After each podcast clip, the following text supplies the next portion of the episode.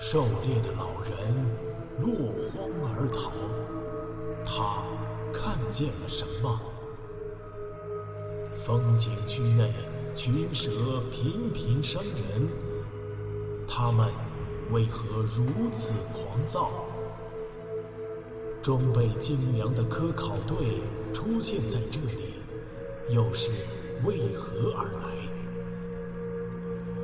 神秘的大自然到底在向我们隐瞒什么？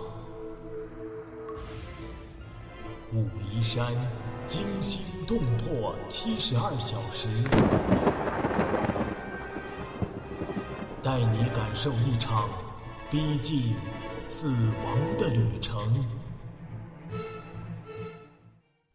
地图。王栋一觉醒来时，首先映入眼帘的是一张年轻憨厚的面孔。你睡醒了？年轻男子就坐在他的身边，没有扎头巾，留着平头。啊，不好意思。王栋迷迷糊糊的回答着，随即反应过来，这个年轻人说的是流利的汉语。他支起身子，发现自己背靠在堂屋的板壁上。身上却多了一层粗布毯子。他感觉身上有一点异样，忙掀开毯子，不由得一愣。上衣和裤子不见了，赤裸的身体只留着内裤。左肩、左胯、左脚的伤口全部都敷上了药，用白布包扎好了。屋里散发着一股浓浓的草药味。看来自己睡着时。好心的主人已经为他清洁过身体，疗过伤。随着伤口一阵一阵的清凉，王栋心情大好，脸上露出了感激的微笑。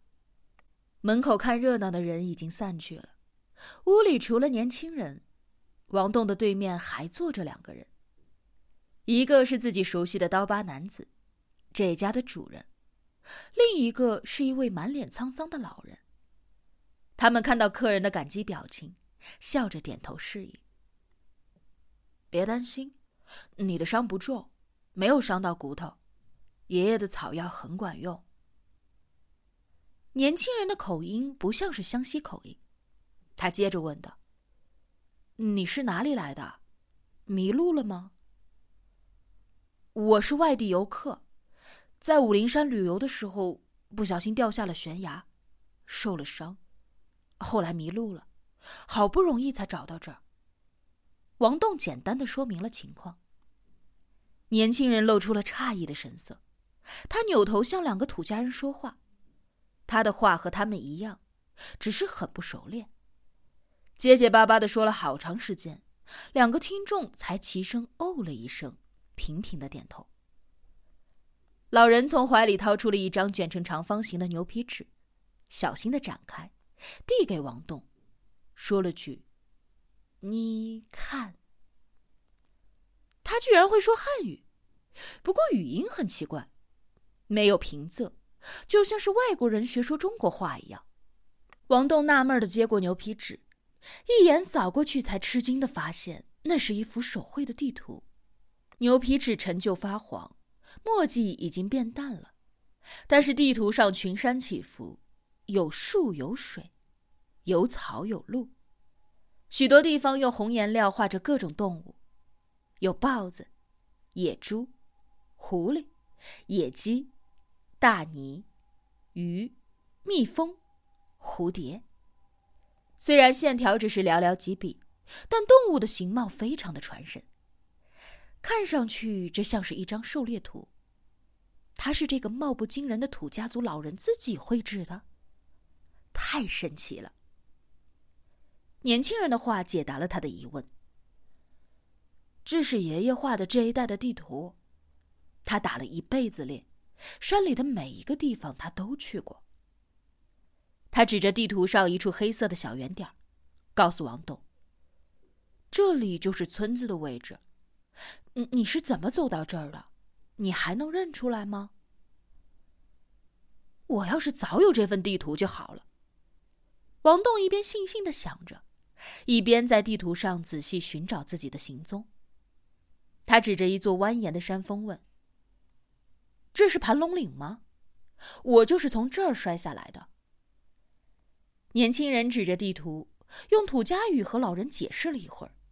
老人点点头，回答了几句，然后看着王栋用汉语说：“是。”看来，老人只能够说一些简单的汉语词汇。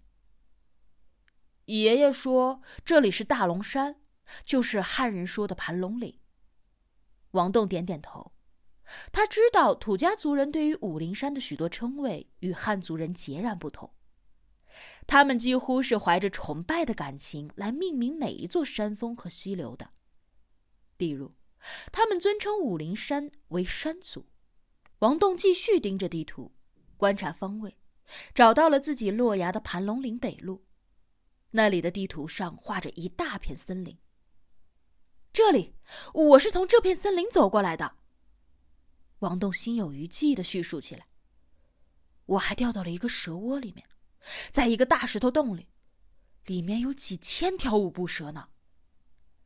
年轻人听到“蛇窝”这个词，猛地直起了身体，眼睛直勾勾的盯着王栋。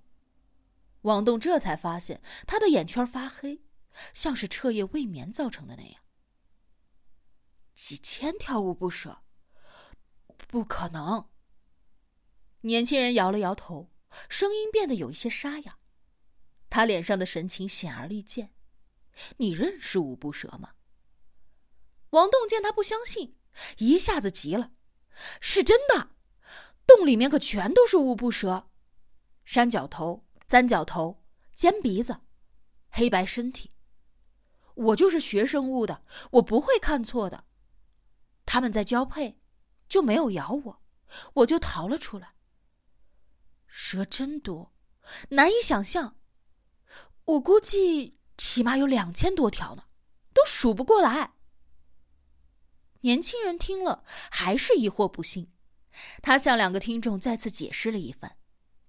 刀疤男子惊讶的冒出了一长串话，老人则保持沉默，只是左手下意识的搓紧了右手，老树皮一样的脸上毫无表情。对了，后来我逃到了一个木屋里。一个用树枝搭成的原始木屋，就在那林子里面，在里面睡了一夜。那个木屋是你们盖的吗？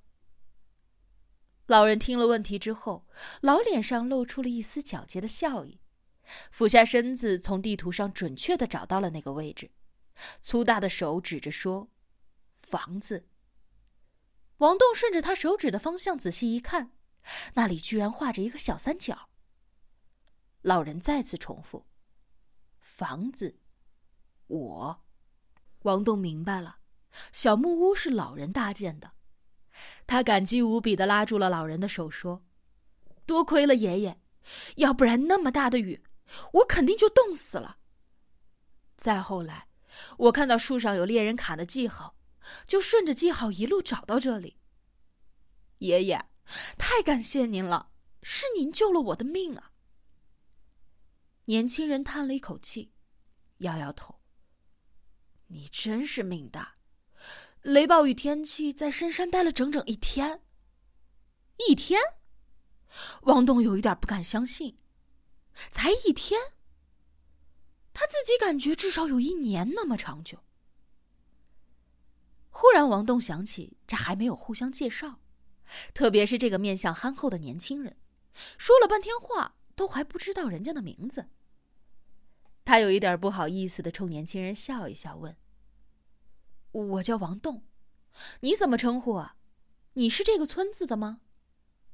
年轻人摇了摇头：“我不是这里人，我姓韩，叫我四娃吧。”